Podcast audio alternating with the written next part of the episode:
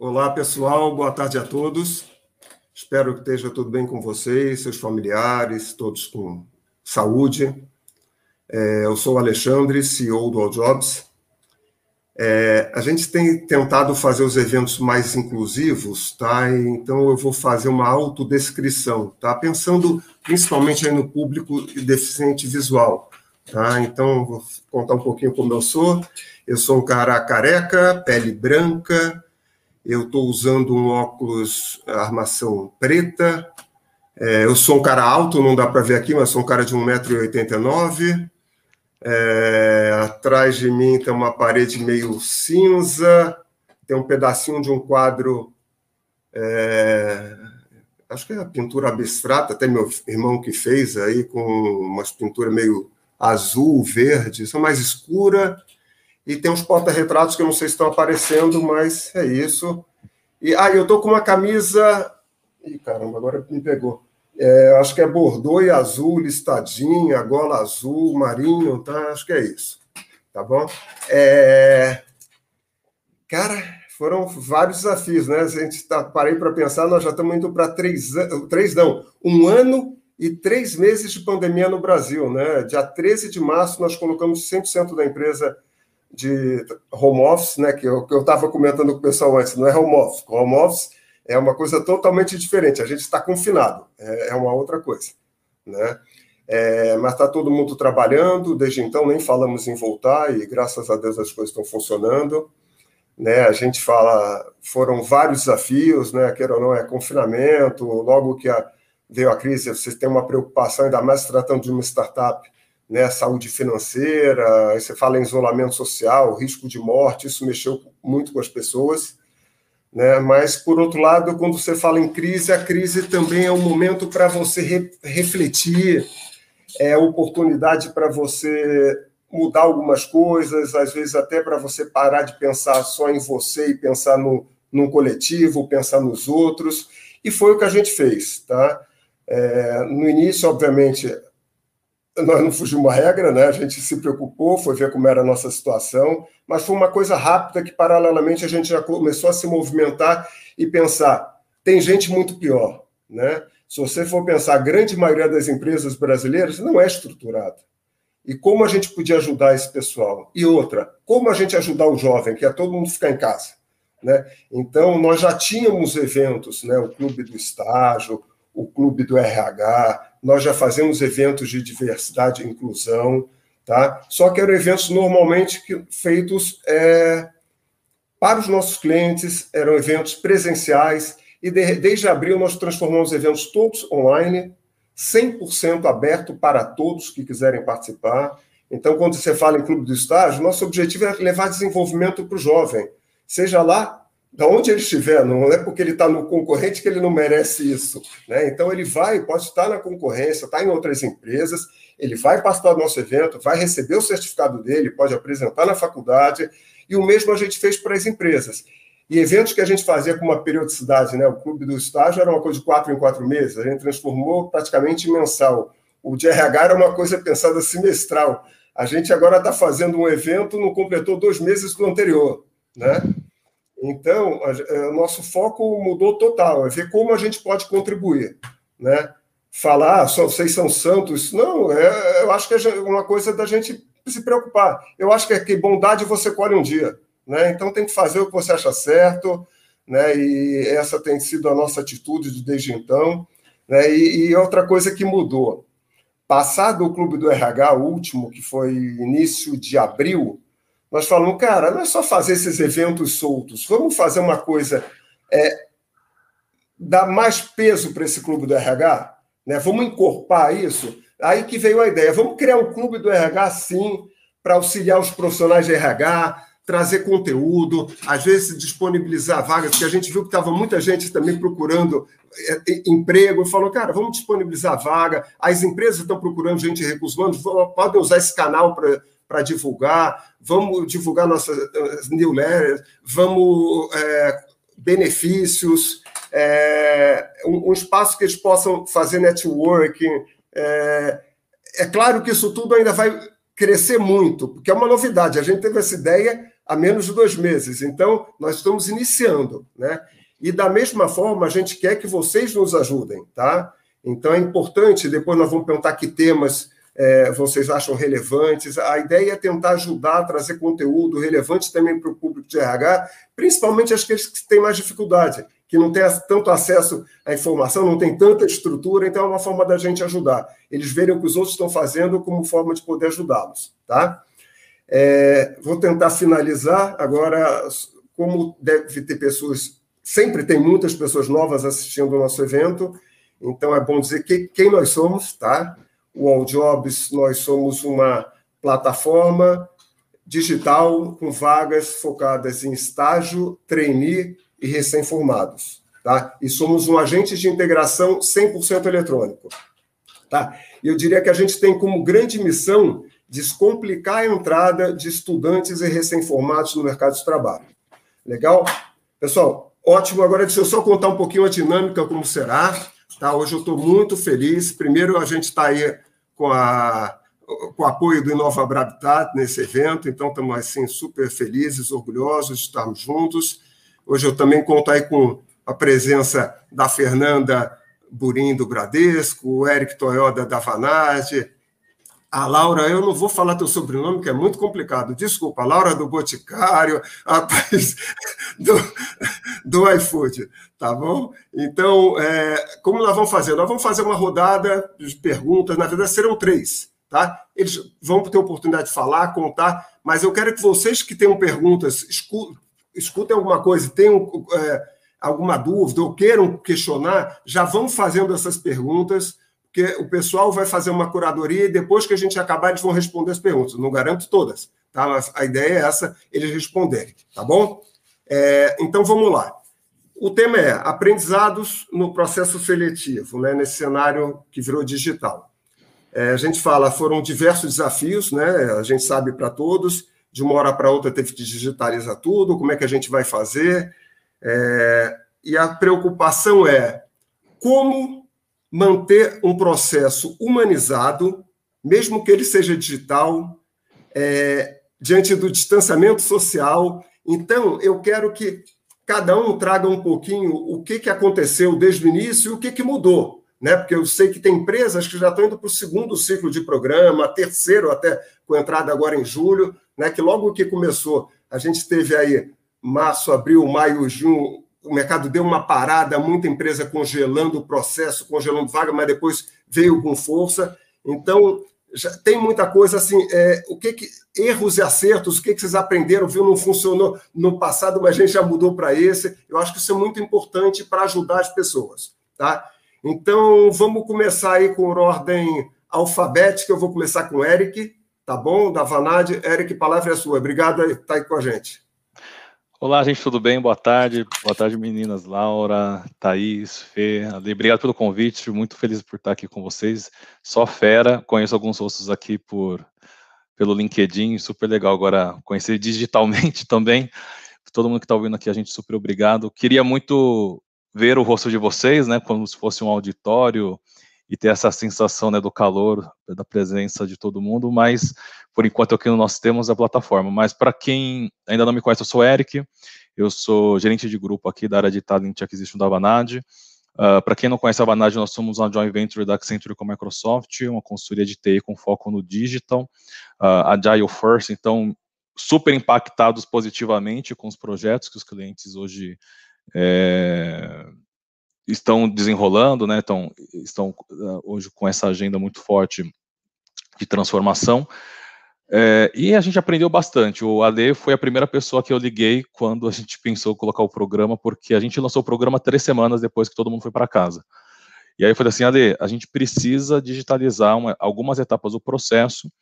É, e uma das etapas que é muito burocrática é a etapa, a etapa de assinatura do contrato. Né? A gente tinha ainda um processo manual, um processo onde o aluno tinha que ir até a universidade é, presencialmente, todo aquele todo aquele dilema que a gente sabe muito bem como funciona. Então, da, um dos primeiros etapas né, que a gente fez foi buscar os fornecedores que se encaixassem dentro da nossa dinâmica. E o Ale foi super rápido, inclusive fechou o nosso projeto, fechou o projeto junto com a Accenture também na época para ajudar.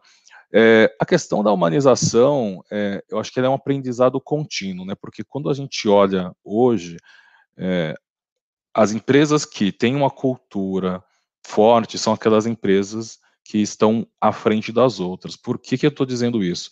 A minha leitura é quem se vangloriava, quem se posicionava, que tinha lá o shopping, o videogame, é, enfim, aquele todo aquele ambiente físico como forma de atração, no ambiente digital deixa de existir, né? Então, nós acreditamos também que para atrair as melhores pessoas, as pessoas fora da curva, a gente tem um posicionamento muito além é, nesse sentido. A gente acredita que nós vamos criar um ambiente com experiências incríveis, sem limites, que as pessoas possam desenvolver, um ambiente muito orientado a desenvolvimento profissional, desenvolvimento técnico, soft skills, que vai valorizar muito o aprendizado, é, que vai incentivar muito a criação, inovação.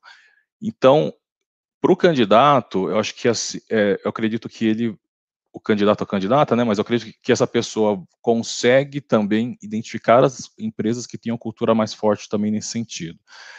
E, e, e, nós temos ambições muito ousadas né, em fazer um trabalho muito incrível com nossos clientes, de qualidade de entrega, é, com alta capacidade de valor agregado. E quando a gente olha no mundo digital, o que, que ele traz de vantagem para as pessoas que estão nos avaliando como empresa? Né? As empresas hoje elas são uma caixa de vidro e como toda caixa de vidro, todo mundo sabe o que está acontecendo lá dentro. Se você entender que as redes sociais, que os sites de reputação, você pode ir lá buscar alguém no LinkedIn que trabalha na minha empresa e perguntar: posso falar com você? Eu estou participando de um programa de estágio, eu queria saber como funciona aí um pouco melhor. Você pode olhar a minha reputação no meu site é, do Glassdoor, por exemplo.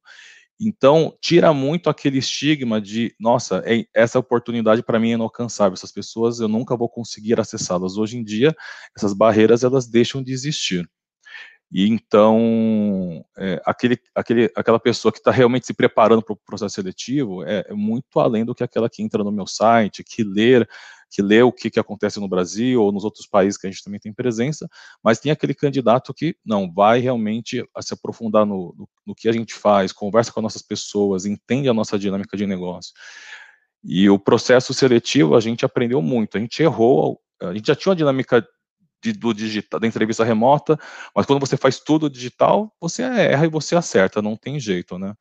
Uh, erramos, acertamos, corrigimos, recebemos feedbacks inúmeros, positivos e construtivos, uh, e a gente observou um ponto interessante recentemente, né? A gente falou assim, olha, antigamente você recebia o candidato ou a candidata no seu escritório, colocava numa sala, olha, o gestor já está chegando, se aceitam água, um café, fazer aquele rapport inicial. O que, a gente tem feito com os candidatos que, é, que continuam ainda com entrevista remota, né, a gente não mudou isso.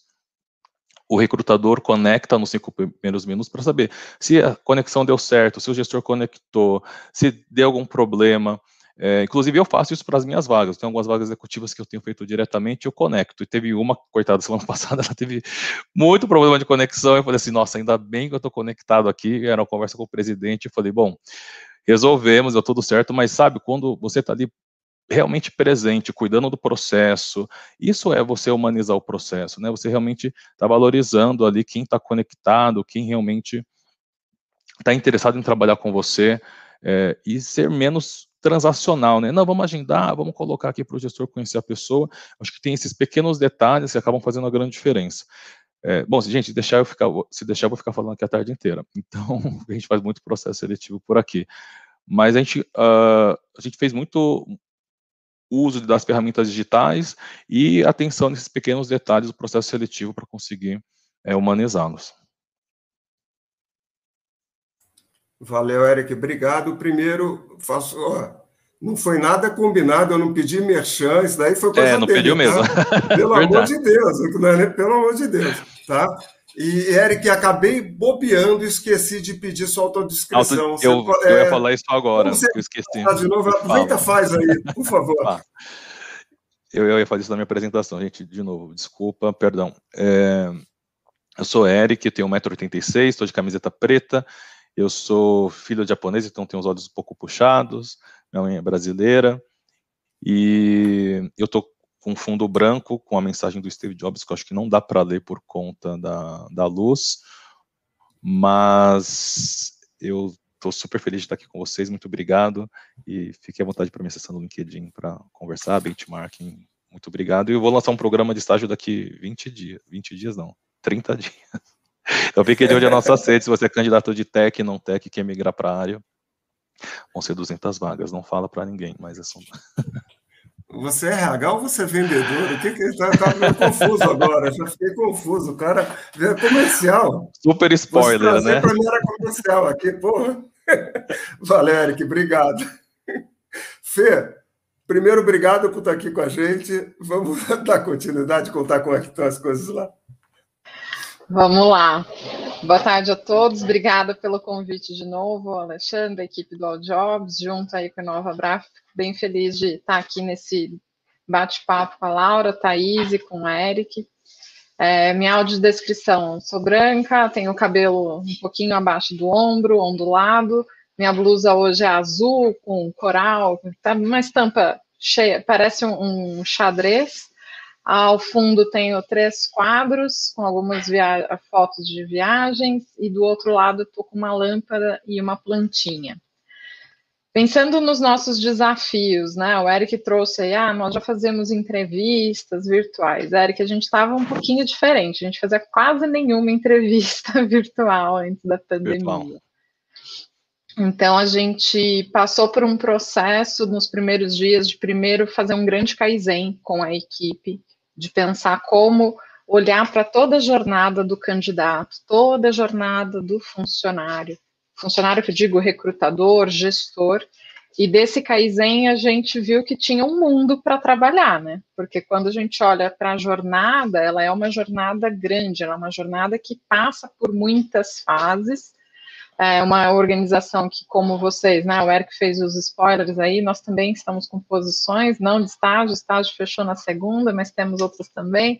Mas a gente tem desde uma posição de jovem aprendiz as posições de escriturário e agentes de atendimento e outras posições. Só que, de repente, o que eu fazia nessa linha de trazer, conhecer o escritório, conhecer a agência, o, o lugar como fosse, ele deixa de existir. E até para o recrutador, que estava tão acostumado. Eu falo, né, as dinâmicas de grupo, as pessoas com a prancheta, onde fica a prancheta agora, como que a gente olha, tem muita coisa que é, são hábitos, cada um cria o seu, que no presencial, com um grande volume de candidatos, eu rodo uma dinâmica, com um volume de candidatos também grande virtual, como conduzir muda bastante. Neste cenário, acho que foi muito legal a gente se subdividir em grupos e pensar em pedaços e públicos diferentes de como fazer essa, esse cuidado. Né? O Bradesco, desde a sua origem lá em Marília, em 43, ao colocar o gerente na frente da agência, na, na parte da frente, ele já tinha esse cuidado de eu preciso recepcionar meu cliente, como que eu, eu faço essa, esse cuidado, esse rapport que o Eric trouxe, né? O café e a água quando chega para a entrevista, mas desde o cliente a um candidato, como a gente faz.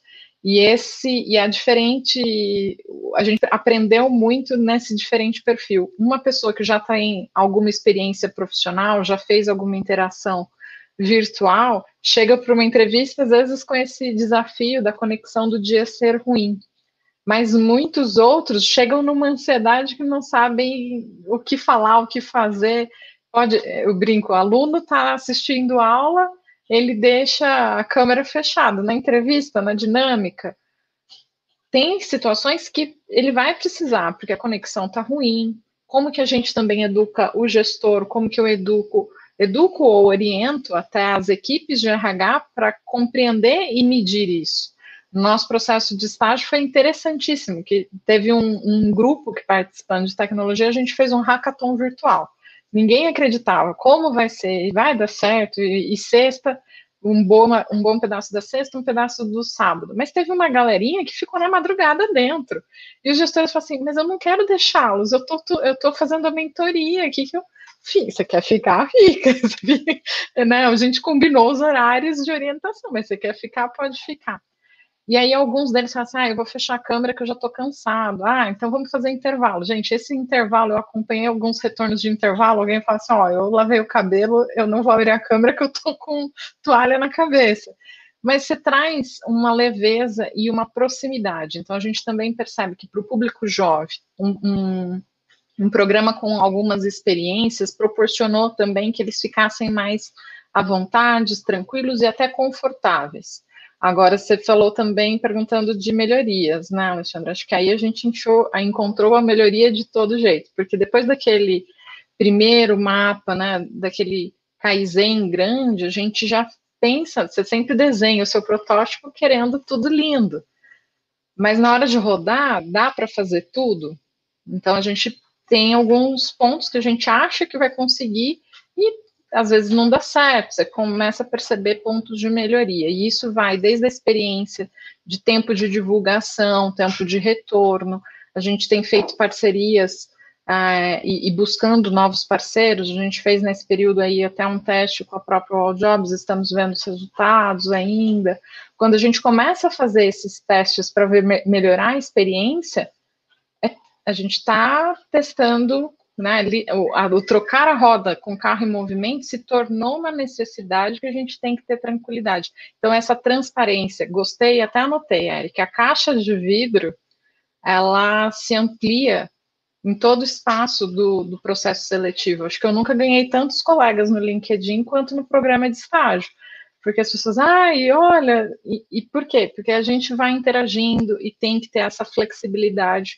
E acho que, acho não, é importante que nós, dentro das organizações, sensibilizemos o além do RH, que é como o gestor também consegue fazer essa conexão, escutar, pensar, lembrar dos diferentes momentos, que por mais que a informação está em diferentes portais sobre organização, aquele ponto de contato, né, essa conexão individual, mesmo que seja virtual, ela é, ela é fundamental para a pessoa se sentir confortável, segura.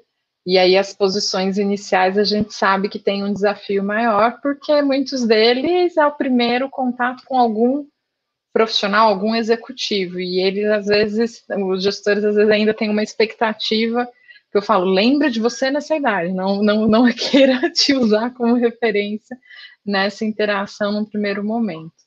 Mas tem sido muito positivo, a gente está bem feliz, os indicadores é, agora com mais acostumados com a pandemia, a gente conseguiu retomar bem as contratações, então o, posso dizer que os desafios estão contínuos para melhoria contínua. Né? Acho que esse é o nosso novo desafio, né? Como cada vez mais a ah, olha, essa parte do processo rodou bem, pronto, vamos deixar ela aqui, daqui quanto tempo a gente volta a ver se continua rodando bem, é criar um pouco também dessa governança da atualização e melhoria contínua. Então, acho que nós no, no grupo Bradesco estamos, temos feito por aí.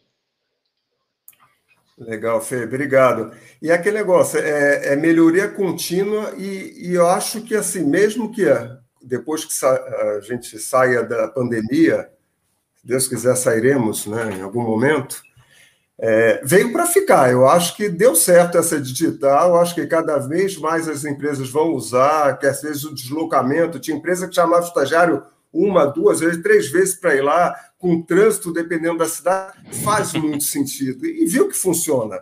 Né? Então acaba sendo mais agradável até para os participantes, né? Eles gostam. Eu acho que o pessoal está gostando disso, né? E a gente acaba sendo socialmente responsável, né? Disponibilizar ambientes, buscar parceiros para que esse jovem possa se conectar para fazer entrevista, Exato. esse redução de deslocamento, redução. Uma das coisas que eu lembro até hoje foi de chegar um jovem aprendiz, terno, gravata, e eu olhava assim e falava, gente, ele pegou a roupa, ele foi comprar roupa ou ele, foi, ele pegou emprestado. E aí, no virtual, essa facilidade, né? A gente brinca que tá todo mundo brincando de William Bonner, né? Aqui tá todo mundo bonitinho, mas eu não. Nem gente... como eu tô da cintura para baixo. Não mas... é? A gente tem é, essa facilidade, mas você simplifica, né? É. E, e humaniza até neste aspecto de você conseguir fazer mais. Total. Então eu acho bem legal. É, legal, obrigado, obrigado, Fê. Laura, seguindo a ordem alfabética, agora é a Laura. Já aproveito para agradecer estar tá participando aí com a gente. Imagina, que isso. Obrigada a vocês, Ale. Obrigada de verdade pelo convite. É, vou, me, vou fazer minha audiodescrição e aí a gente começa. Bom, É, sou também bem branquinha, tenho o cabelo loiro, comprido. É, tô com um cachecol rosa bem quentinho aqui em volta de mim, que eu tô em Curitiba e tô passando um frio bem, bem grande. É, tô aqui na minha casa, tenho uma persiana branca por trás. E acho que é isso, pessoal. Estou muito, muito feliz de estar aqui com vocês também. E acho que já começando, né, vou me apresentar um pouquinho, mas só escutando um pouco da Fê, do Eric falar, traz um pouco de tranquilidade, assim, como a Fê falou antes, um quentinho no coração, né? Porque o desafio que a gente tem, ele é muito similar para todos nós. Do dia para a noite a gente acordou, o mundo mudou, e aí, o que, que a gente faz quanto a isso, né? É, e eu acho que desde o dia que tudo mudou até agora, todos nós, em todas as empresas, a gente teve uma jornada muito grande de aprendizado, de crescimento, de lidar com dores e dificuldades que a gente nunca tinha lidado na vida antes. Então, assim, é muito gostoso ouvir, Thaís, também quero te ouvir em breve, como que a gente tem evoluído, né, como profissionais da área de pessoa, como empresas, negócios, é, para conseguir chegar depois de um ano e três meses e falar, puxa, uau, quanta coisa a gente fez de legal, mas quanta coisa ainda tem para construir para frente, né? Então, bem, bem gratificante ouvir vocês aí também.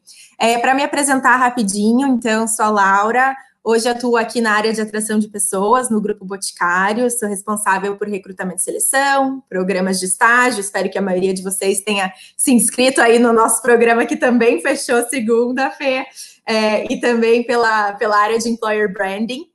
Bom, eu estou mais ou menos há um ano e três meses aqui no Grupo Boticário, então a minha experiência é, ela já é completamente remota. Estranho, sim, mas acho que adaptável, né? Se eu contar para vocês que hoje eu não conheço a minha líder pessoalmente, eu conheço três pessoas do meu time pessoalmente, e a gente vai aprendendo a se adaptar é, com tudo isso. E um ponto, né, que a gente fala para falar de um processo seletivo humanizado, é, e que eu acho que é crucial, é muito da empatia. Porque a gente hoje tem que lidar com uma série de fatores que não lidávamos antes, né? Então, querendo ou não, era muito, muito comum para todos nós pegar um ônibus, pegar um carro, pegar um transporte, chegar na entrevista, sentar, fazer o contato, e querendo ou não, a gente já estava acostumados com isso, né? E aí, quando chega um setting novo de comportamentos e ferramentas e conexões completamente diferente para você, né, falar com uma pessoa que você não está vendo pessoalmente, que a tua internet pode estar travando. Aliás, eu descobri que o meu vídeo já está um pouquinho ruim, então eu peço desculpas por isso. É, você tem que ter muita empatia para quem está do outro lado e aprender a acolher e a trazer aquela pessoa da melhor maneira possível para que a gente possa extrair o melhor dela. Eu acredito muito nisso, que um processo seletivo ele dar certo, né? Você tem que extrair o melhor da pessoa que está ali do outro lado, sem é, fazer personagens, etc. E para isso você tem que ter muita empatia. Bom, eu cheguei aqui no Grupo Boticário exatamente quando estourou a pandemia. Então eu vi que a primeira coisa que a gente teve que fazer foi parar a bola e nos estruturar. Primeiro de tudo, entender é, como vão continuar nossas vagas? Como vai continuar a empresa? A gente vai precisar fechar a operação? A gente vai precisar colocar funcionário em casa? A gente vai seguir contratando, mas mesmo com lojas fechadas? Então, o primeiro passo foi parar tudo e entender para onde que a gente se direcionaria. Passaram alguns dias, algumas semanas, começamos a ter maior clareza. Puxa, as lojas vão ficar fechadas, vamos, vamos estopar essas esses contratações. Mas o corporativo ainda segue a todo vapor nossa área de tecnologia está saindo de 200 para mil pessoas, né? Então, puxa, foca lá em recrutamento tech. Então, acho que o primeiro passo foi parar e entender para onde nós iríamos, né? E depois, acho que muito como a Fê falou, beleza, agora que a gente tem clareza de qual vai ser o desafio, pelo menos nos próximos meses, porque planejar a longo prazo com o Covid ficou algo até um pouco mais desafiador, nos primeiros meses, a gente tendo clareza de onde a gente vai, aí sim, vamos sentar e vamos nos reestruturar. É, um ponto que a gente valoriza muito, além da nossa experiência do consumidor, a gente quer trazer toda, toda a jornada incrível que a gente coloca para o consumidor na ponta para os nossos colaboradores e candidatos também. Então, essa foi a primeira ação que a gente fez, né? Parar tudo e rever a experiência do candidato. E já, né, eu, eu também gosto de falar que nem tudo são flores, e já trazer os primeiros aprendizados, né? É, a gente hoje tem que lidar com uma zona cinzenta, onde a gente fala assim, é muito importante sermos termos os nossos valores, as nossas culturas como empresa, né, e ser, termos processos humanizados, mas ao mesmo tempo, como que a gente lida com isso numa escala de mais ou menos, sei lá, mais de 10 mil candidatos por mês, por vaga. Como que a gente consegue ter essa relação proximal no mundo de grande escala? Hoje eu até estava dando uma olhada nos nossos números antes de entrar na call, são 900 vagas abertas que a gente tem hoje, né? Então, se você estimar 100 candidatos por vaga, puxa, como que a gente consegue ter esse, candidato, eh, esse olhar proximal? Então, a gente começou a se beneficiar da tecnologia para isso. A primeira grande alteração que a gente fez foi mudar o nosso ATS, né, é, para um ATS que a gente entendesse que tinha um pouco mais de é, flexibilidade e uma experiência para o usuário final mais agradável, né? Que não fosse difícil de se aplicar uma vaga, que ele pudesse entender qual fase do processo seletivo que ele está. Então, como infelizmente a gente não consegue pegar na mão de cada candidato, né? E acompanhá-lo 100% de pertinho, a gente escolhe ferramentas que possam fazer isso por nós.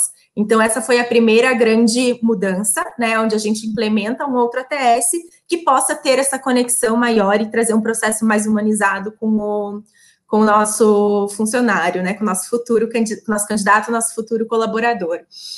É, eu acho que esse foi, foi o principal, mas além disso, o que a gente tenta fazer é trazer para dentro de casa pontos de contato com esse público. Então, para o programa de estágio agora, a gente faz webinars, né, com todo o público que quer vir fazer parte do grupo Boticário, para contar como é o dia a dia aqui dentro, como é a nossa cultura, é, como são, o que, que, como é o programa de estágio aqui no GB. Então, de uma maneira de maior escala, a gente vai tentando fazer essa interface com esses públicos para trazê-los para perto do nosso dia a dia, né? Então, eu acho que é Dessa maneira, a gente vai conseguindo trazer os nossos processos mais para o nosso jeito de ser e fazer, porque tem uma essência do grupo Boticário, que se eu posso dizer para vocês, né, uma das que eu mais vejo na nossa cultura é nutrimos as nossas relações. Então, como que a gente pode passar também a nutrir as relações com os candidatos, mas garantindo também toda a escalabilidade que a gente tem aqui. Então, acho que foi o principal roadmap aí de como humanizar nossos processos frente a esse caos que estamos vivendo. Muito obrigado, Laura. Valeu, Imagina. ótimo, ótimo. Imagina. Thaís, de novo, muito obrigado, agradecendo um por um por estar aqui com a gente. Você pode contar um pouquinho como é que foi lá no iFood e como está sendo, Posso. né? Posso. Oi, gente, é, boa tarde, muito feliz em estar aqui. É, fazendo autodescrição aqui, é, sou a Thaís, sou morena, eu tenho 1,56m, 55, então eu sou bem baixinha. Na cadeira eu sentada parece que eu sou mais alta, mas eu não sou. É, eu sou morena, tenho um cabelinho curtinho, é, embaixo do ombro, que nem a Fê, assim, mas bem lisinho, bem fininho. É, tô de óculos, um óculos com uma uh, armação metálica normal, tô de batom vermelho, é, com uma blusa cinza de manga comprida, porque assim como a Laura tá em Curitiba, eu tô em Porto Alegre, então aqui tá um frio do caramba, tô no sul, a minha estufa tá desligada aqui, mas eu já tô com frio, então talvez eu vá aqui pro ladinho para ligar daqui a pouco. É... E é isso aí. Bom, trazendo um pouquinho é, aqui do iFood. Hoje eu lidero o time de recrutamento é, do iFood que olha especificamente para as posições de produto, design é, e, e uh, vagas de gestão de engenharia e infrasegurança. É, hoje a gente se divide assim muito mais por áreas de negócio para ficar um pouco mais estruturado, a gente conseguir dar um atendimento melhor é, para as lideranças e até mesmo para os nossos processos, porque são skills bem, bem diferentes.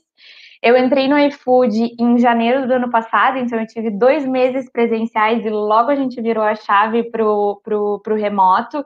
E foi, foi um processo que, diferente é, da Laura, que parou, a gente não parou, né? A gente virou a chave e seguiu andando com o volume de vagas que a gente tem naturalmente, né? Então, hoje, quando eu olho lá para trás, a gente é, seguiu fazendo as nossas posições. Eu lembro que a pandemia começou em março E aí a gente teve que parar, só que não foi tão ali no início, foi em maio, onde a gente, puxa, será que a gente vai continuar com todo esse volume? E aí a gente é, olhou para dentro de casa e colocou os nossos times de recrutamento para fazer aqueles dos projetos que a gente vai engavetando, porque não dá conta de fazer junto com o volume de vagas. Só que foi duas semanas assim e logo todas as vagas voltaram e a gente foi, enfim, atropelado por volume de vagas de novo. Então a gente uh, foi alterando o nosso processo com tudo andando, né? É, eu lembro que a gente aí falando um pouquinho de processo de, de, de recrutamento como um todo, as nossas entrevistas, principalmente as entrevistas de RH, elas já eram feitas é, por Meet, por Zoom, enfim, por vídeo.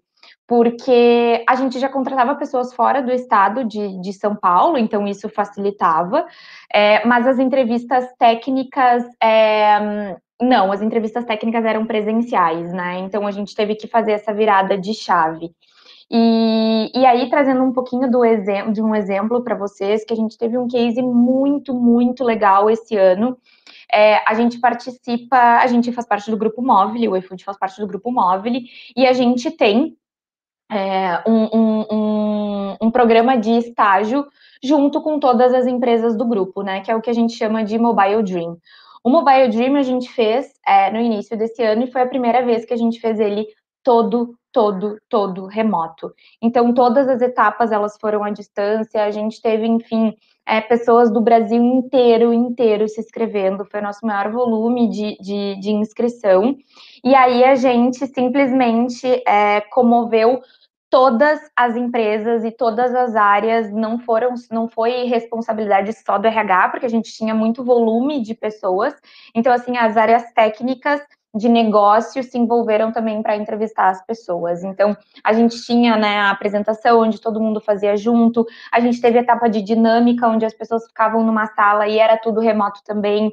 Teve casos, por exemplo, de pessoa não conseguir se conectar e a gente marcar um outro dia para a pessoa conseguir fazer, porque acho que entra muito no que a Laura falou de empatia, né? Isso é, acho que, o, o mais importante nesse momento. E aí, trazendo um pouco de algo que a gente despertou que ano passado é, tudo ficava por conta dos recrutadores, do time de recrutamento, ou seja, todo contato, tudo, tudo, tudo com candidato, com liderança, com agendamento, com tudo. E aí a gente parou e pensou, puxa, será que a gente não consegue ter um time um pouco mais estratégico, né? Focando e tendo ali as pessoas uh, fazendo uh, uh, determinadas coisas, porque eu tenho um volume de vagas, eu preciso agendar, eu preciso dar feedback, eu preciso dar um monte de coisa. Eu até vi que tem alguns comentários pedindo ali de uh, perguntas de feedback.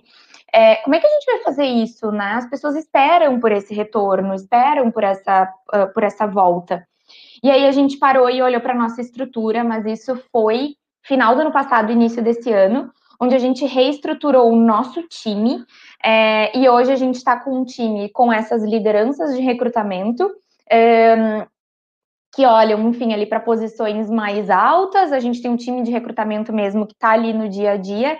E a gente tem um braço de Candidate Experience hoje aqui no iFood. Então, a gente tem cada time olhando para estruturas e cuidando do nosso processo seletivo, do tipo, tem muita gente parada, tem gente sem feedback, essa pessoa não retornou, essa pessoa declinou, o que está acontecendo? Então, esta pessoa, ela é responsável por nos ajudar a cuidar das pessoas que participam, né?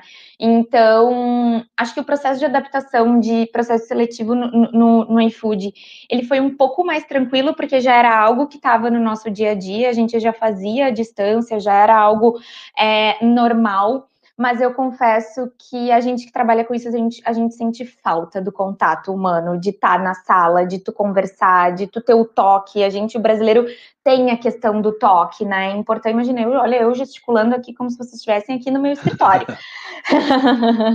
é, então, acho que é muito. Eu sinto falta, assim. Aí, como que tu traz esse contato, esse cuidado para é, um ambiente que é a câmera. E aí a gente tem, não é uma regra, mas eu acho que as pessoas que trabalham no iFood pegaram para si que é todas as nossas reuniões são com câmera aberta, 100%, né? 100% as pessoas não ficam com câmera desligada, porque é o único momento que a gente tem para a gente se ver, né? E a mesma coisa no processo seletivo, né? Eu peço, ah, aconteceu alguma coisa? Tu pode ligar a câmera? Puxa, texto com internet tá ruim. Vamos remarcar? Eu prefiro remarcar do que conversar com uma imagem só. Então, uh, acho que, que foi isso que eu tô me lembrando. Acho que vou, com o tempo eu vou me lembrando de, de mais coisas. É isso, Ale? Valeu, Thaís, obrigado. Essa primeira pergunta, essa primeira rodada, eu sei que era para demorar um pouquinho mais, porque o tema a gente pediu para falar um pouquinho das experiências, erros, acertos, acho que é fundamental. É, vamos para uma segunda, tá? Que também é, eu acho que é muito importante. Como foi e tem sido a adaptação, o engajamento dos novos colaboradores à distância. Tá? Lembrando que a grande maioria, a gente está falando aqui de jovem entrando, é o primeiro emprego. Como tem sido? Que é um desafio. Tá? Eric, começa contigo, vai. Tentar resumir aqui, que o tempo é curto, né? A gente tem uma. É, a gente teve um programa de estágio de sem contratações, e nesse programa a gente teve perfis de, de, perdão, nós tivemos perfis, né, pessoas contratadas de diversas gerações. Então eu tenho desde quem é o primeiro emprego, 17, 18 anos, e pessoas de 47, 48 anos mudando de carreira. Então, é, esse conflito de gerações, ele é bastante importante aqui para a gente, essa diversidade de gerações é super importante aqui para a gente, e a gente precisou, obviamente, adaptar, né? Porque quem começou agora já vai ver tudo digital. Quem já estava acostumado no mercado de trabalho migrou totalmente para o digital. Então a gente adaptou muitos processos. A gente fez um programa muito diferenciado, um programa de tech, onde a gente investiu muito na capacitação durante o processo seletivo e na capacitação pós entrada. Então a gente fez uma jornada muito bacana de candidato, uma jornada muito importante também como uh, de employee e todas essas pessoas que, que interagem com, com o processo, mas foi muito bacana. Então, e coincidiu do nosso EVP também estar tá pronto junto com um programa de estágio, então foi bem importante. E, obviamente, a gente tem feito. Uh, nós temos a vantagem, como empresa de tecnologia, nós temos algumas metodologias de gestão de projetos, gestão de pessoas muito maduras. Então, isso facilita muito nessa, nas famosas daily meetings, né, no modelo agile, do gestão dos projetos. E a gente conseguiu, não vou mentir, a gente não sofreu tanto por esse lado. É, porque nós já, já tínhamos ferramentas, pessoas relativamente com nível avançado de conhecimento. Pô, foi rápido mesmo, hein? É, se deixar eu fico falando meia hora aqui. Não, tranquilo. É que eu tô vendo muita pergunta. Posso responder só uma que eu tô vendo muita pergunta aqui de feedback. Feedback, assim, feedback a gente testou, quem me conhece sabe que eu gosto de testar muitas coisas. Eu vi aqui uma como vocês, como vocês deram feedbacks.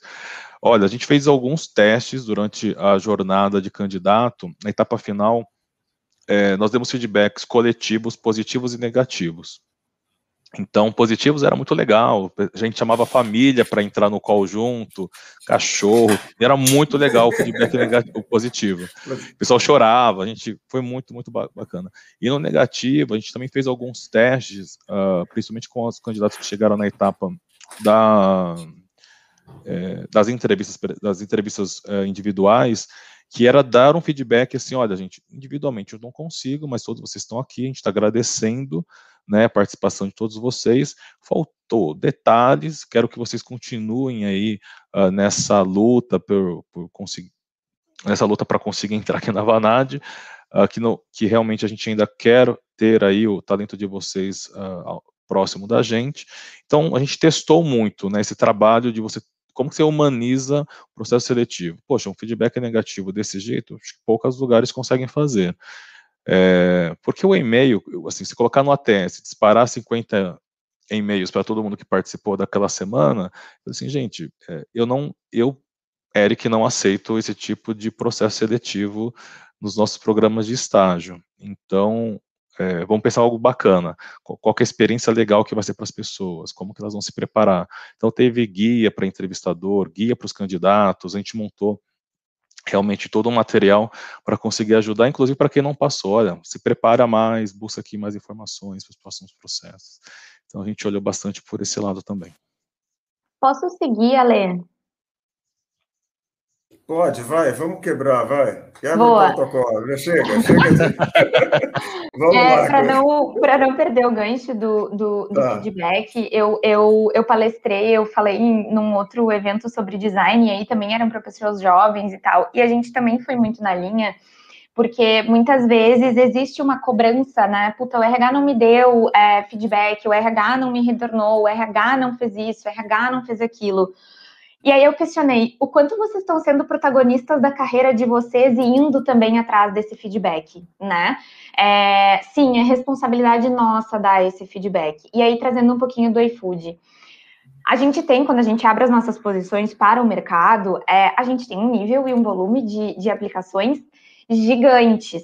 Quando a gente faz o filtro inicial, não tem como a gente dar um feedback único para todo mundo. Então, inicialmente, quando a gente faz a triagem, a gente dá um feedback igual para todo mundo, dizendo, puxa, não foi dessa vez, mas não desiste. A partir do momento que a pessoa, seja estagiária, seja analista, seja qualquer cargo, tem um contato com o nosso time, que a pessoa participa de qualquer etapa, seja ela uma etapa de competências que é com o nosso time ou técnica, é, ela vai receber uma coisa mais direcionada do motivo da reprovação, né? Então deixa de ser algo é, que nem a gente faz na triagem, que é um volume maior, e passa para ser muito mais específico. E isso a gente fez nos nossos processos, de, no nosso é, programa de estágio que eu comentei com vocês à distância. Todo mundo recebeu feedback, todo mundo é, participou uh, e soube o porquê que não, não entrou. E aí, falando de cultura é, e engajamento, enfim, como que a gente adapta essa galera que está entrando, aqui no iFood a gente tem um processo muito legal que a gente chama de buddies, ou seja, o dindo, a dinda, o apadrinhamento, o qualquer nome que a galera quer dar. A pessoa que está entrando, ela tem, ela recebe, ganha uma pessoa que vai acompanhar ela nesse processo inicial, vai ajudar com a agenda, vai ajudar ela a se conectar com quem quer que seja, ah, não está conseguindo acessar, é, precisa de acesso no, no sistema XYZ, essa pessoa vai ajudar. E quando a gente fala de estágio, a gente tem trilhas de carreira. Eu até vi que tem um, alguém que perguntou qual é o, o a plataforma de desenvolvimento, enfim, que se usa. Hoje aqui no iFood, no iFood a gente tem o iLearn, que é cada um tem o seu e criam as suas carreiras de desenvolvimento e a gente é, dá e libera para a galera vários, vários é, uh, aulas, uh, conteúdos de tudo, desde inteligência artificial até comunicação uh, não agressiva, enfim, tudo. E as pessoas colocam ali no que, que elas querem se desenvolver e a plataforma te oferece isso. Então, por si, minha carreira, eu sou dona dela. É, além disso, a gente tem os acompanhamentos né, com as lideranças, one-on-ones, dailies, né, com os times, então fica próximo. Não é igual? Não é igual, ainda mais que a gente está falando de estagiários e estagiárias, que é o primeiro emprego, não sabem como vai acontecer. Então, esses buddies ajudam muito, muito nesse processo, que são pessoas do time ou pessoas que vão trabalhar muito perto para ajudar nessa, nessa é, inserção da pessoa. E aí, para a cultura do iFood em si, do tipo, como que a galera sente, né? Como que fica enraizado na pessoa? A gente tem muitas lives, né? A gente tem um encontro com toda a empresa, onde o nosso CEO fala os nossos resultados, tem os encontros mensais dos times, tem é, a gente usa o Slack para comunicação, tem os grupos do Slack, né? Os chapters que a gente vai colocando conteúdo ali. Então, tem várias maneiras que a gente tenta se aproximar. E aí tem um outro ponto que eu acho que é super importante, não é só trabalho, né? Então, puxa, quando a gente não tá no escritório, quando a gente tá no escritório, a gente levanta, vai pegar o café, encontra o fulano, o ciclano e conversa, e aí, como é que tá? Como é que não tá? Tá bem? E troca a conversa fora. Como que a gente faz isso no dia a dia, né? Como que a gente torna isso é, parte do nosso dia? Então, a gente também tem esses momentos, os times começaram a criar é, momentos para happy hour, os cafés com bobagem que a gente fala, que é para falar, que é para brincar, que é para se divertir, que é para tu tirar o peso do dia a dia é, e tu conseguir ter esses momentos de, de, distração. Então, não é uma adaptação fácil, não é, é assim, contratamos muita gente que já entraram remoto, uh, para organizar tudo, um onboarding com muita gente, né, com 200, 300 pessoas, às vezes, entrando no mesmo dia, como que a gente envia material, como é que as pessoas não ficam sem, então, é, é um processo que ele acaba sendo estressante, mas no final das contas a gente vê o feedback das pessoas, é, do cuidado que a gente teve, é, é muito gostoso, assim, é muito gostoso. Então eu vou seguir quebrando é, o protocolo é, e aí, aí eu pode, vou pode, pode. e vamos lá. Exatamente. Mas essa começar pelo ponto da Thaís dessa distribuição, né? Como que a gente recebe, envia os materiais. Eu fico feliz com os números, né? Todo número é, três dígitos, a gente chegou a fazer volumes de quatro dígitos. Então, isso ganha suas complexidades falando distribuição Brasil, e acho que eu, diferente dos outros três, temos uma coisa especial, que é um regulador. Um, né, um, um regulador que traz alguns outros desafios que eu posso até enviar o equipamento para a pessoa, mas ela vai precisar fazer o primeiro acesso num estabelecimento. Então, fazer esses movimentos, a gente pensou, vamos fazer um drive-thru para fazer as pessoas. Não, mas tem que logar a primeira vez na rede oficial. Então, tem alguns desafios para pensar, mas que a gente veio testando. Então, acho que esse, o gerúndio ficou muito forte para nós nessa questão de, a cada novo grupo, tentar. O ATS que, que a Laura, a Thaís e o, e o Eric falaram, né? O nosso sistema de fazer. Nós implantamos durante o ano passado e conseguimos já criar através dele até a jornada de início dentro, já virado, né, deixando de ser um candidato, tornando-se um novo funcionário, qual é a rotina, qual é a programação, como que ele encontra esse padrinho, né? Gostei do Jim, do Dinda, da Thaís, um, o padrinho, um, esse gestor que vai apoiá-lo, quais são esses passos gerais. E, muito semelhante, temos as lives, temos o Yammer, agora algumas equipes foram criando seus rituais. Então, acho que essa questão do café, eu, eu coloquei, gente, quem quer tomar um café comigo, acha um espaço na agenda, marca, e assim eu fui conhecendo, porque semelhante com a Laura, eu não tinha conhecido quase ninguém. E como que eu também faço parte, como eu me sinto? Eu, eu também tenho que abrir o espaço da minha agenda, tenho que me colocar à disposição para conhecer as pessoas. Já estamos em junho de novo. Ano passado fizemos festa junina. Para mim, o mais divertido foi a festa de final de ano que a gente fez o karaokê. Gente, karaokê no Zoom é algo que façam porque é risada garantida o delay, enfim, é muito gostoso. Então, acho que essas questões que faz com que se torne é, a cultura de uma outra, né, no mesmas características de proximidade, mas no cenário virtual a gente precisa reproduzir. Então, aniversário, a gente sempre fazia um, um bolo, todo mundo. Como que eu reproduzo esse mesmo cenário? Como que eu, a gente colocou o padrinho? Então, o aniversariante tem um padrinho, esse padrinho cria a experiência para o colega. São coisas que cada equipe vai criando a sua, porque a questão de dimensão, acho que parecido com todos vocês, é muito grande. Então, tem coisas que vai funcionar muito bem. Agora, eu estou falando de pessoal de escritório e na agência, em que eu tinha parte da equipe física, parte da equipe remota. A integração para esse público também ela é diferente, porque ele vai ter a integração que ele fazia fisicamente no nosso escritório em Osasco, passa a ser 100% virtual na agência.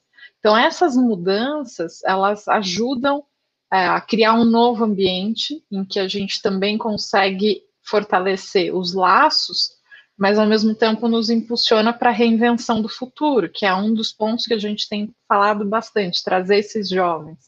O, o programa de estágio, criar um grupo no LinkedIn, aí já, ai, não sei se eu posso te mandar mensagem, mas eu queria. Então, a gente acaba quebrando algumas barreiras que às vezes no escritório, em diferentes prédios, em diferentes andares, não tem essa proximidade. Então, eu também tenho visto com bons olhos essa aproximação da cultura de simplificar o, o café que às vezes não está no mesmo andar acontecer e até na mesma cidade. Tem pessoas da minha equipe de Curitiba que eu falo tanto quanto as pessoas que são aqui de São Paulo, aqui de Osasco, né? Então isso tem, tem percebido e como um todo, né? Acho que o ponto de atenção é fazer o aculturamento. A gente precisa pensar o ambiente, quem são os interlocutores, quem está lidando com o pessoal da agência é um outro mundo, né? é diferente do escritório, né? Então acho que esses são são pontos bem bem fortes. Agora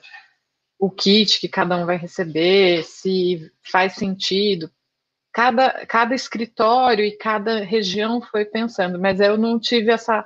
A gente não tem esse benefício de pegar o motoboy e vai, porque a pessoa vai precisar logar. Né? Esse é um ponto que eu falo, eu falo, gente, tem tanta coisa que eu acho lindo que a gente poderia pensar, mas tem um negócio que se chama regulador, que às vezes ainda traz alguns desafios nessa experiência. E voltando para a pergunta que o Eric já puxou de retorno, volume acho que é um grande desafio para a gente trazer esse retorno muito customizado. A gente bateu o recorde em uma posição aqui em São Paulo de ter 9 mil inscritos, uma posição de analista. Então é uma, uma questão assim de eu, eu já tinha, eu sabia que volumes no Bradesco eram grandes, mas quando a gente começa num cenário como esse, é, para estágio, a gente bateu 45 mil inscritos. Então, são números que a gente precisa dar alguma atenção, precisa fazer e esse cuidado do ATS, né? O que, que o ATS, gente, para quem não sabe, a gente está falando um pouco de RHs, né? ATS é o nome da ferramenta que faz gestão do processo seletivo para quem não for de RH. E essa ferramenta disparar, ela tem que disparar alguma mensagem, principalmente se for uma etapa é, muito inicial a gente tem customizado para tentar falar se tem alguma competência organizacional e dessa competência organizacional a gente direcionar para, para os nossos canais da Unibrad, da Fundação Bradesco, que já trabalham algumas competências e outros cursos, ferramentas que a gente disponibiliza de conteúdo para a pessoa também se desenvolver. Então, a gente tem feito alguns testes para ver o quanto fica aderente, quanto que as pessoas também se, a gente não consegue monitorar tudo, mas é uma forma de tangibilizar. E aí, semelhante a Thais, a gente também, a Thais é ótima, né? A iFood, a gente também, como se a Thais mandasse mensagem para todo mundo, né? Super, ela dá retorno para todos, mas como a equipe do iFood, a gente tem procurado fazer esse contato de o analista conseguir dar um retorno, às vezes até o próprio gestor. E acho que é assim que a gente vai mantendo o, o time de candidatos, o time interno aquecido e garantindo essa cultu a cultura permeando desde a entrada durante o processo seletivo. Legal, Fê. Obrigadão. Obrigado. Gente, Antes... Ale, eu não vou chover no molhado, não, tá? tá? Acho que assim, acho que não vou chover no molhado, porque acho que vocês já falaram muitos pontos relevantes. Eu estou bem impressionada, assim, também com as práticas que são muito similares. Thaís, o teu speech inteiro, assim, eu me identifiquei muito, porque todas as práticas que vocês estão fazendo de onboarding, a gente está construindo aqui também, então é muito gostoso ver isso. E até para não chover no molhado, acho que só como finalização desse capítulo de onboarding, é, como a gente consegue olhar essas dores, né? Porque essa foi a sua pergunta, Ale, putz, quais são as dores na adaptação, ou como que a gente faz o engajamento desses colaboradores à distância? Como que a gente consegue olhar essa dor e transformá-la em oportunidade, né? Então, assim, puxa, é, se eu for bem sincera para vocês aqui, em três, quatro meses de grupo Boticário, quando eu entrei totalmente remoto, eu me senti muito por dentro, muito bordada, muito aculturada, porque eu acho que o esforço que se faz quando você não tem o dia a dia para jogar ao seu favor, ele acaba se tornando uma potência de tudo aquilo que você precisa trazer para as pessoas. Então, já que a gente não tem o cafezinho, já que a gente não tem o dia a dia, a troca, etc., como que através da tecnologia, dos ritos ágeis e por aí vai, a gente acelera né, a aculturação dessas pessoas? Então, tanto aqui, né, como vocês comentaram, é live para tudo quanto é lado, para contar como que é a cultura, contar das áreas, contar dos dia a dia, é, é muito rito com todos os times, entre times e por aí vai. Mas eu acho que o ponto mais legal que a gente acabou capturando aqui, né, em transformar o limão na limonada, é de pegar essa oportunidade do remoto e falar, puxa, a gente está conseguindo expandir tanto, né, o nosso pool de talentos, vamos ficar assim? Né? É, e hoje, né, o, o, Grupo Boticário ele tem três modelos de trabalho diferentes, então o remote first, o híbrido e o presencial, assim como né, no Bradesco a gente também tem as nossas lojas, a gente também tem os nossos times em campo, mas no corporativo, principalmente, a gente tem o modelo do remote first pegando, e agora essa é a maior oportunidade que a gente viu, né? Como que, através de poder contratar pessoas em qualquer lugar do Brasil, nós não conseguimos ter pessoas mais diversas, geograficamente, culturalmente, é, entre todas as, as frentes, e isso tem sido uma dor que se transformou muito em oportunidade. E aí eu acho que, puxa, se a gente vê, né, que a gente está conseguindo ter pessoas tão diversas, né, e uma produtividade maior, a gente vai seguir fazendo esforço para onboardar, para aculturar essa galera através de todos os mecanismos que a gente já tem.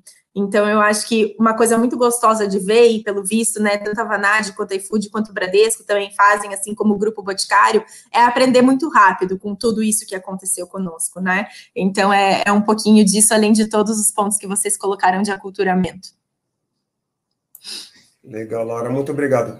Deixa eu até contar um pouquinho, como a Thaís comentou, a gente aqui também tem o, o padrinho, então todo novo colaborador tem alguém que é responsável por facilitar a vida deles na empresa. Tem que ser, né, a distância isso é, acaba sendo importante. Outra coisa que vocês falaram de evento, a gente também busca fazer isso daí de. É, até a gente, de final de ano foi ótimo, que a gente fez um, um rap no. É, no boteco, então a gente mandou uma caixa para cada funcionário com bebida, com petisco. Gasta muito mais de logística do que cusquice, não tenha dúvida. Mas tudo bem, mas valeu a pena, foi super divertido, todo mundo adorou. Né? E, e outra coisa que a Laura comentou é essa a possibilidade, a forma da gente ver diferente também, não ter uma visão míope. E você hoje contratar pessoas, você contrata o profissional, seja lá onde ele estiver. A gente contratou gente em Joinville, na Paraíba, lá em João Pessoa, é, em Campinas, que não precisa estar tá aqui. Vai, cara, cada um vai ficar onde estiver quando voltar a pandemia. Não é, ah, tem que vir para cá ou então perder emprego. Isso não existe, né? Então, isso também eu achei que foi muito legal, abriu esse espaço. Né, tem o bônus e o ônus, né? O pessoal lá de fora também. A gente já está com carência de tecnologia. Tem o cara lá de fora, fica mais fácil roubar o pessoal de já pegava, agora ainda fica mais fácil ainda a paridade nem se fala. Né? Pessoal, estou num dilema, porque a gente tem aí mais uns 23 minutos. Eu teria mais uma pergunta, a gente passa bem rápido, se bem que algumas coisas já foram abordadas, que eu queria dar espaço para responder pergunta, que parece ter muita pergunta. Tá? Se puderem passar bem rapidinho, né? já foi dito em alguns casos, né? mas falar assim, que é uma preocupação que as empresas têm nessa, de transmitir a sua cultura. Como você transmite a cultura? À distância para pessoas que nem sequer pisaram na tua empresa. Tá? Se quiser, bem rapidinho para a gente dar tempo de responder as perguntas do pessoal. Acho que é um pouquinho do que a gente já falou ali, ah, né? Exato, exato. Das é. lives, dos encontros, dos é. cafés, das, das interações. Obrigado, me ajudaram. É o que eu falei, muito e acho já que foi tem as ferramentas, né? As ferramentas, o trouxe o Slack, a gente usa o Yammer, Teams, acho que tudo isso, essa velocidade também que a tecnologia nos Agilidade, né, que ela nos deu. Agilidade de, de, conexão. O WhatsApp virou canal oficial de 100% das organizações. Agora, tem os outros canais que também vão apoiar. Eu acho que isso que Perfeito. transformou. Exato. Que bom, então foi aqui... ótimo. Oi, fala, fala, fala. Não, não, a gente, nós somos uma empresa, plataforma Microsoft, né? Então a gente, o, o WhatsApp aqui sumiu, curiosamente, com a migração totalmente uh, agora para a pandemia e o Microsoft Teams para a gente é almoço, é, café da manhã, almoço e jantar. Então, o WhatsApp a gente quase, a gente não usa mais, gente. Assim, o Teams para a gente é uma ferramenta extremamente poderosa. Conecta o Office 365, conecta com, com, com o Outlook, conecta com as reuniões. Solução completa, fazendo mais um jabá aqui, mas é muito bom. A vida facilita muito, né? Aqui a gente recentemente muito. implementou o Slack para os mais de 6 mil, 7 mil pessoas. Então, Legal. gente, eu, eu não imaginei que fosse ser possível diminuir tanto o e-mail, diminuir tanto acesso pelo WhatsApp. E eu, curiosamente, eu tenho um menino que trabalha no meu time que ele chegou, ele veio de startup e no começo ele falou, Laura, eu não lembro, não sei mais responder e-mail, porque eu tô desacostumado, Slack, né, é outra vida, não sei o que, eu ficava, gente, mas sério, é só entrar ali, nananã, né, até cética um pouco, e aí depois que implementaram o Slack, eu virei para ele e falei, você tem toda a razão. Esse negócio, assim, né, otimiza a vida. E acho que, independente de Slack, Teams, seja Sim. qual foi a ferramenta, a gente está vendo muito essa oportunidade de se aproximar dos outros, é, até com um mindset novo, assim, né, que você não precisa ter a resposta na hora, naquele exato segundo, né, como que você consegue trabalhar mais no assíncrono. Então, isso tá, tá vindo muito, acho que, para salvar a gente aí também, né, desse caos que estamos vivendo de trabalho de trabalho triplo e por aí vai. Muito muito gostoso contar com essas ferramentas. A gente fala aqui no iFood que antes de marcar reunião, de qualquer reunião, se essa reunião ela não pode ser resolvida por uma thread no Slack. Exato. É, porque assim, quando a gente fala ser resolvida numa thread do Slack, é será que a gente precisa ocupar a nossa agenda das nove da manhã às seis da tarde com reunião? É, o quanto que a gente está sendo produtivo também em casa, né? Porque daí tudo mistura, né? A gente, o nosso volume de reunião aumentou muito mais e de todo mundo, né? De todo mundo. Então, acho que isso também faz parte da cultura de ter a paciência da comunicação assíncrona, que a pessoa não vai te responder na hora se for urgente, liga. Então, fazer esses combinados com os times, né? Aqui a gente fala também de times saudáveis. Puxa, não quero fazer reunião a uma e meia, uma e meia eu quero estar terminando o meu almoço, então assim, que horas vocês preferem? Então a gente vai tentando se encaixar muito cada um na sua, na sua rotina. Isso é processo de adaptação, né? Então acho que, que é importante uh, a gente, cada um, obviamente, né, com os seus times, olhar para dentro e ver o que está fazendo mais sentido. Mas assim, Slack é salvação da vida, eu sou apaixonada pelo Slack. Slack ou Teams, como o Eric trouxe, tem um ponto fundamental que todos vocês trouxeram, que a gente acabou falando como se fosse cultura, mas que tem a transformação da cultura. Sim. Acho que esse é o, é o grande ponto que a gente está vivendo. É igual a Laura, como assim? E-mail? Não, não tem o Slack que é vida. E esse ponto para mim me chama bastante atenção porque tem gente que precisa do e-mail, porque foi assim que foi que aprendeu a trabalhar e enxerga que ali é a formalização, a concretização daquele momento. A reunião, eu estou transbordando né, um, um hábito que eu tinha de fazer presencial, vamos todo mundo, sempre faltou sala de reunião em todas as empresas, e a gente começa a perceber que a reunião começa a ser o rito de ser visto. Então, acho que esse é um ponto que, para mim, que, que me chama um pouco da atenção. A gente viu muitos textos e tem visto os textos sobre saúde mental, e parte do nosso desafio neste modelo de transmitir a cultura é também de ter esse equilíbrio e aculturar todos neste modelo de comunicação síncrono, assíncrono, e aí, né, o ao vivo, não, e essa questão do, do Teams eu gosto muito. Então eu crio a trend, eu sou a rainha, como diz o pessoal, eu sou a rainha do GIF, né? Mando lá o pessoal fazendo dancinha, alguma coisa, porque eu acho que é uma forma da gente trazer um pouco do nosso estilo, da nossa forma, mas sem precisar, ai, me vejam, me escutem, a gente sabe que é importante a reunião, ela é fundamental. Ter o ao vivo, ele ajuda muito, a gente percebe, você vê quando alguém está com o olhinho abatido, você vê quando alguém está com alguma coisa, isso nos ajuda e faz a gente garantir a humanização. Agora, também trazer a confiança e a segurança de que não ter reunião não significa que você não está trabalhando. E isso é um desafio de todas as organizações quando a gente fala de multigeração porque iFood é uma geração bem nova, daí a Thaís, ela, acho que deve ser a, mais jovem de nós aqui. De dar, pelo menos aparenta, acho que sou tá, eu. Thaís? Acho que sou ah, eu. então, Alexandre, Pô. desculpa, é que o seu penteado hoje me enganou. É, não, mas é, é assim, seu penteado hoje me enganou.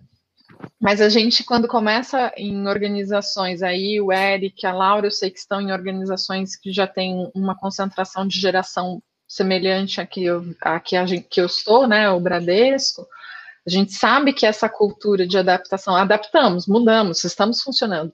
Mas aí eu começo a reunião, e isso não é aqui, todo lugar a gente precisa orquestrar essa, esse, esse modelo para todo mundo se sentir confortável, entender, ah, aquela resposta que eu dei no Teams já é suficiente. O, o que, que eu escrevi no Slack, né? Trend do Slack. Eu estou gostando de traduzir, Thais, porque às vezes a gente usa uns, uns trend, gente, quando você pega e faz um, um, uma trilhazinha com várias informações sobre o mesmo tópico. Então, isso acaba fazendo com que a gente precise cuidar, acho que da cultura para conseguir fazer aí de uma forma bem saudável para quem está há mais tempo no mercado de trabalho, para quem está chegando. Eu estava no multi. Podemos subir as perguntas? Começar? Para aproveitar e ajudar. Jana, pode subir as perguntas, por favor? Aí, pessoal, vocês querem que eu leia? Vocês leem? Quem quer assumir, começar, sem. Acho que a gente falou bastante, né, de devolutiva, é. né? Acho que esse do Matheus a gente já estressou bastante. Ah. Acho que até se ficar com uma dúvida pontual de alguma empresa, Matheus, busca a gente no LinkedIn, eu Exato. e a Thaís, a gente pode até trocar depois. Exato. E sobre frustração, a Thaís falou brilhantemente Bastante, sobre é. ser protagonista. Acho que esse é o nosso grande Exato. desafio como pessoas que Exato. cuidam de pessoas. E eu acho que também tem uma questão de frustração, e aí eu acho que, né, para quem eu faço terapia, né, pessoal, façam terapia, terapia não é para quem tá louquinho, é a melhor coisa do mundo, é autoconhecimento, é processo individual. E a minha terapeuta, ela fala muito para mim, ela diz, Thaís, tu só te frustra com alguma coisa quando tu colocou expectativa em cima dela. Essa expectativa foi falada para alguém, porque tu não pode te frustrar por algo que não foi falado para ti. Então, a gente tem que cuidar às vezes sobre isso, né? Então, acho que sim, o processo, eu sempre falo para a galera que eu entrevisto, um processo é meu e o processo também é teu. Então, me ajuda, me manda mensagem, me manda e-mail. Não foi legal o feedback, me pergunta por que não, né? Tá tudo bem, não é ruim perguntar, é o interesse de vocês também em fazer parte, seja do iFood, Boticário, Bradesco, qualquer empresa que vocês estejam participando do processo seletivo. Exatamente. Quem quer responder a pergunta do Maurício Ruiz?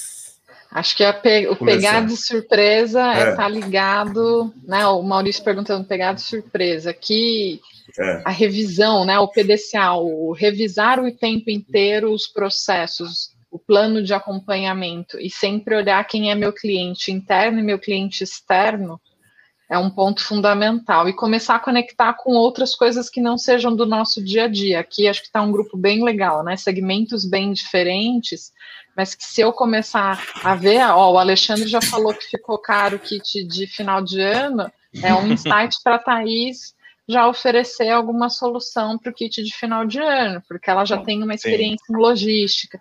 Então, acho que esses são pontos para nós todos aqui compartilharmos, né?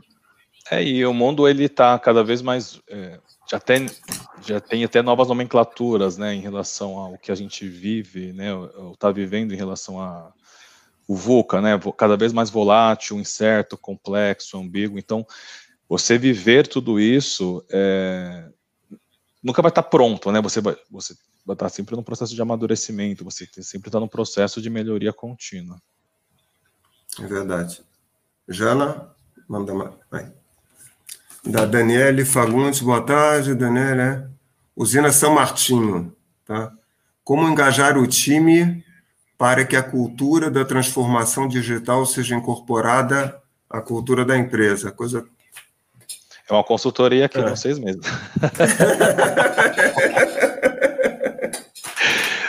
é uma consultoria é. quase de seis meses. É, é um processo, é, passa desde educação, conscientização, Movimento da alta liderança é complexo, não é simples. Infelizmente, responder em cinco minutos. Eu acho que tem uma questão, das vezes, pessoas, acho que as pessoas desistem, né? Ai, não deu Também. certo, não deu certo, parei. Ai, não vai dar, não. E as pessoas não continuam, né? Tem a uhum. acabativa das coisas, né? Quando a gente fala no processo de transformação, ela não é fácil, mexe na cultura da empresa, né? E aí tem muitas, tem muitas pessoas que não estão preparadas para isso e tá tudo bem não estar tá preparado, né? Tá tudo bem alguém não gostar daquele estilo, daquela cultura. Então, não desistam, não param no meio do caminho, né? Sigam aí até, enfim, achar o ideal para a empresa de vocês. E, né? E copiar modelo esquece. Do iFood é assim, porque o iFood já nasceu assim.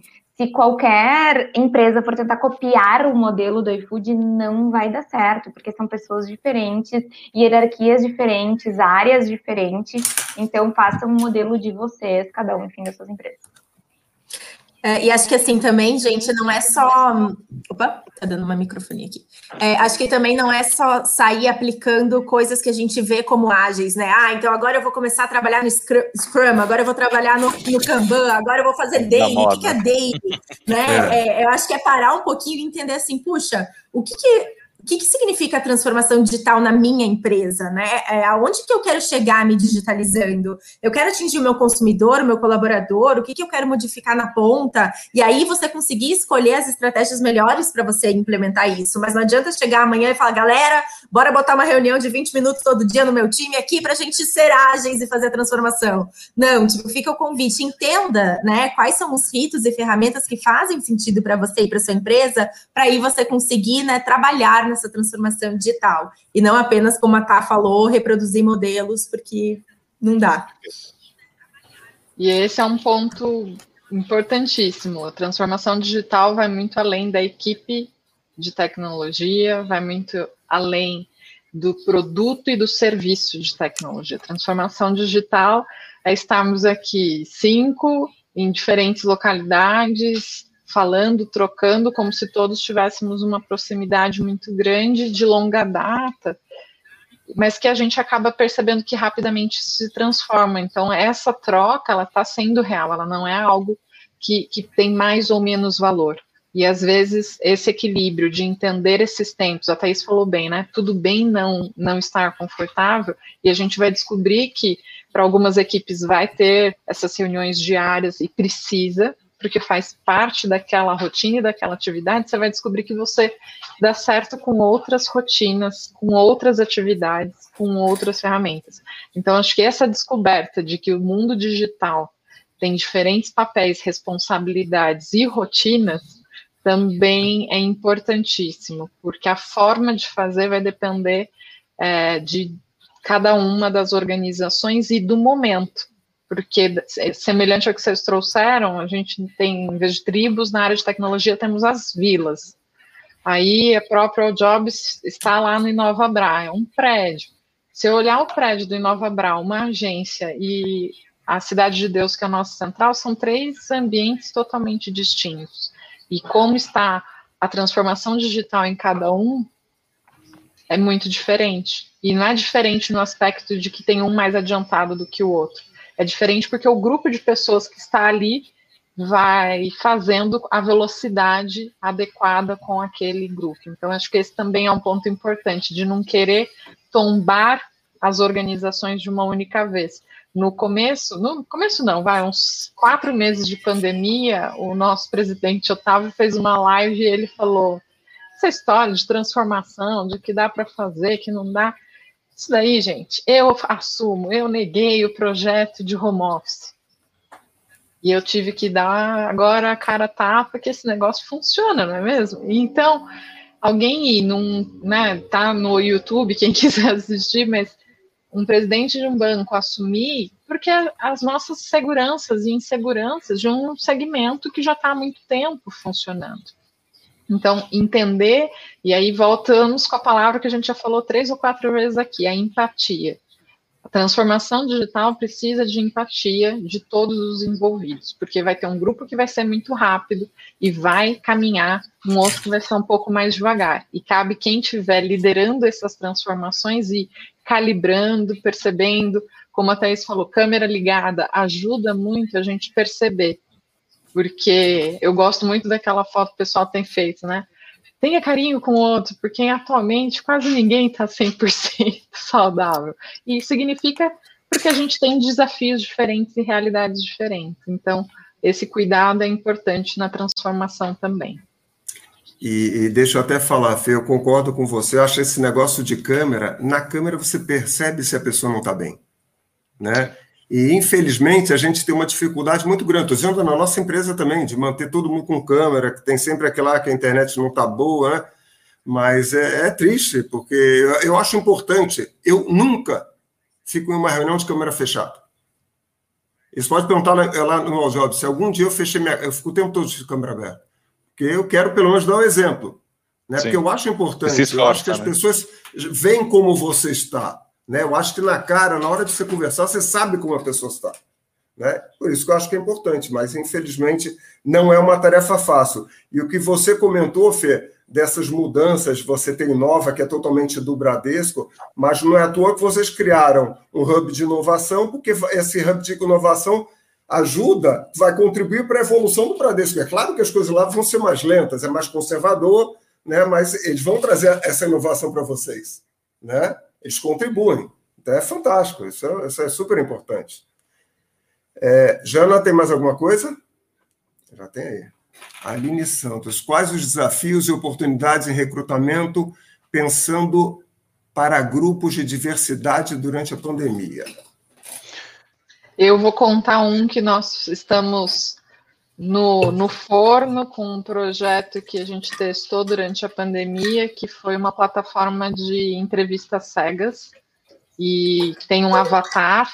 É uma das empresas que está no Inovabra também, né, Alexandre? É uma das empresas que está lá. A gente tem fechado aí uma parceria e isso gerou muito, assim, é um sucesso interessantíssimo. Acho que vale conhecer porque tem uma proximidade de facilitar com que se é homem, mulher, se tem alguma característica que diferencia, qualquer que seja, isso cai. Dá para fazer tanto vídeos, semi-vídeos ou a própria entrevista. Você faz a entrevista com o avatar, aí perde o lado que a Thaís gostou, mas a gente consegue trazer é, esse lado de garantir. E o outro ponto alguns projetos que a gente já tem parceria há algum tempo para públicos específicos para aumentar, né? Então, mulheres na área de tecnologia, é, etnia, que a gente tem algumas parcerias, a gente manteve esses programas também com foco de garantir aí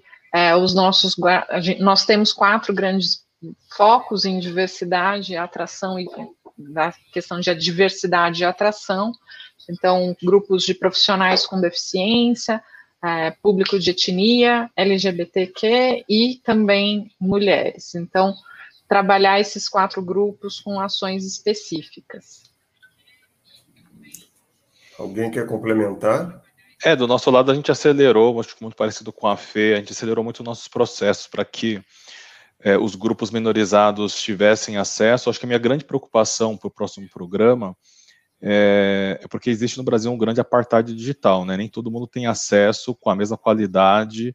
Uh, então, nos grandes centros, a gente percebe que tem mais é, uma penetração do digital na vida das pessoas, mas eh, as pessoas contam muito com o celular, né? E o celular tem de diversas qualidades, de internet com diversas qualidades. Então, realmente, assim, os grupos minorizados, a gente tem uma preocupação muito grande em relação é esse sentido. Eu acho que o digital ele traz muitas vantagens, mas ele acaba excluindo de alguma maneira as pessoas que por alguma aventura não têm o acesso. É, eu acho que esse é um ponto que está todo mundo pensando e se não está pensando, eu, eu sugiro pensar porque é bastante sensível, bastante delicado. Complementando, acho que aqui no grupo a gente tem é, duas, duas frentes diferentes para tratar com esse, esses processos seletivos visando diversidade. O primeiro deles são algumas ações afirmativas que a gente faz, né? Então, assim como a Fê comentou no Grupo Boticário, a gente também tem esses quatro principais pilares de diversidade que a gente está olhando agora, né? E a, ah, temos algumas ações afirmativas, então, dias de entrevistas com públicos específicos, como, por exemplo, mulheres para tech, é, cargos de diversidade racial para áreas específicas do Grupo Boticário, que a gente chama do nosso entrevistaço. Ele começa logo no início da manhã, termina ao longo do dia, onde a gente prepara diversos líderes da organização para fazer um batalhão de entrevistas. Mas o que a gente percebeu é que não adianta botar um exército de recrutadores na rua, né, se a gente não conseguir preparar a etapa inicial desse nosso funil como que a gente se relaciona com essas comunidades, como que a gente se antecipa e se relaciona com essas pessoas que a gente quer trazer para o grupo boticário. Então, hoje a gente atua muito nessas duas frentes. Algumas ações e vagas afirmativas, mas também com um relacionamento muito proximal com comunidades específicas e por aí vai. E por último, a gente está desenvolvendo um, um programa para tecnologia que se chama Desenvolve, que a gente é, escolheu algumas parcerias e abriu mais de 100 vagas para é, acolher pessoas né, de, de diferentes espaços socioeconômicos e, e, de etnia e por aí vai, para formar essa, essas pessoas para serem desenvolvedores e, após todo esse processo, prepará-las para o mercado. Claro que a gente adoraria tê-las aqui no Grupo Boticário, depois desse período de formação, é, mas a gente abre aí para todo o mercado. Então, é, é, muito um programa que a gente fez exclusivo para olhar para a diversidade aqui no grupo. Pessoal, é, Tha... Antes da Thaís, eu não sei se a Thaís vai falar alguma coisa, mas só agradecer a Fernanda se ela quer fazer alguma consideração final aí, só para se despedir, porque ela tem horário, ela é para um outro evento e eu não quero atrapalhá-la. Depois a gente finaliza aí, tá? Mas, Fê, por favor. Cara, eu agradecer aí a todos pela audiência, Thaís, Laura, Eric, muito bom trocar. Acho que podemos trocar mais coisas, mais figurinhas aí pós-evento também, a Lei e toda a equipe do Jobs agradeço a parceria.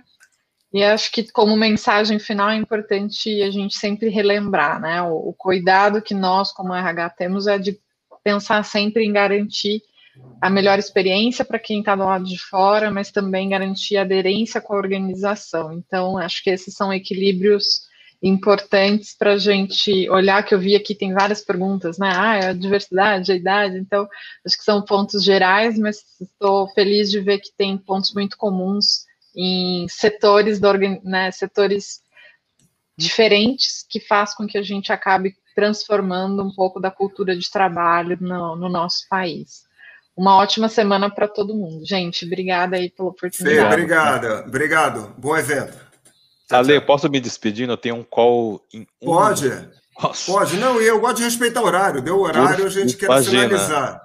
Nesse mundo e depois, do Thaís, depois de se despedir, você, se eu quiser fazer. A Thaís, que eu não sei se ela ia falar alguma coisa, você já fala, tá? Thaís, desculpa que cortar mil, mil perdões. Realmente eu tenho uma entrevista e eu não gosto de chegar atrasado. Mas, gente, super obrigado, muito feliz de estar todo mundo caminhando junto aqui, melhorar a sociedade. Gisele, depois me manda uma mensagem no, no, no LinkedIn aqui que eu respondo para você em relação a 50 mais.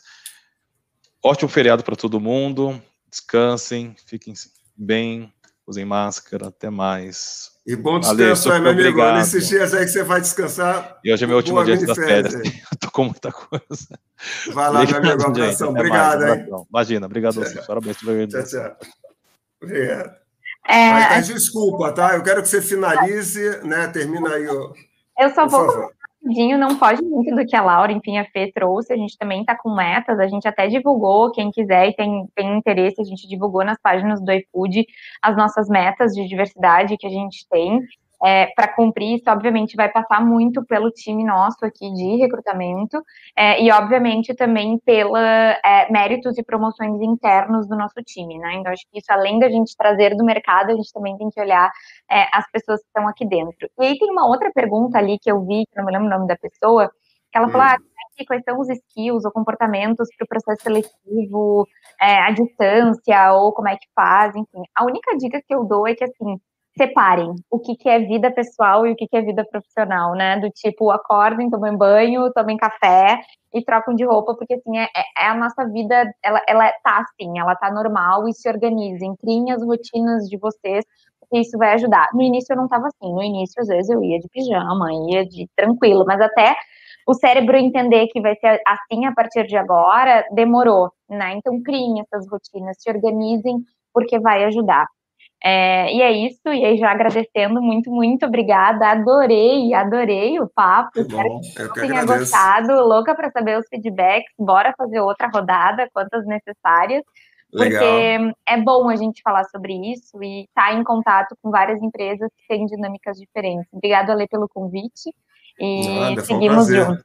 E não precisa sair até deixar a Laura falar. Lógico, eu vou É que os outros estavam com horário. Eles eu horário, já tinham eu, eu, no horário. Quiser, a gente fica horário certo, eu não queria quebrar. Até a gente fica batendo papo Não, aqui. eu combinei com eles, eu não queria, e também não queria cortar vocês, estão respondendo imagina. pergunta. Eu falei, ah, não, vamos lá. Mas, Ale, Ale Lara, acho que o papo favor. foi super gostoso, assim, né? Acho que a gente foi conectando um tema no outro. É muito legal aprender com o que, que as outras empresas fazer, estão fazendo. É legal ver que tem algumas práticas em comum, porque você fala, ufa, né? Não tô sozinho, tá, tá, tá fazendo sentido isso que a gente está fazendo aqui. Então, também só tenho a agradecer e me colocar à disposição. É bem gostoso essa troca, bem gostoso o evento. Pessoal, obrigada pelas dúvidas, também nos, se conectem com a gente.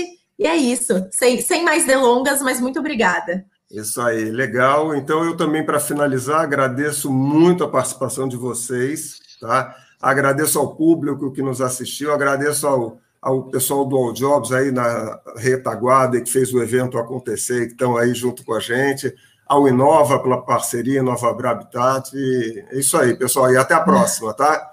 Contem com a Tchau, gente, sigam obrigada. o Jobs aí, redes sociais, tem bastante coisa para vocês. Obrigado. Maravilha. Tchau, tchau. Valeu. Tchau, galera. Tchau, tchau.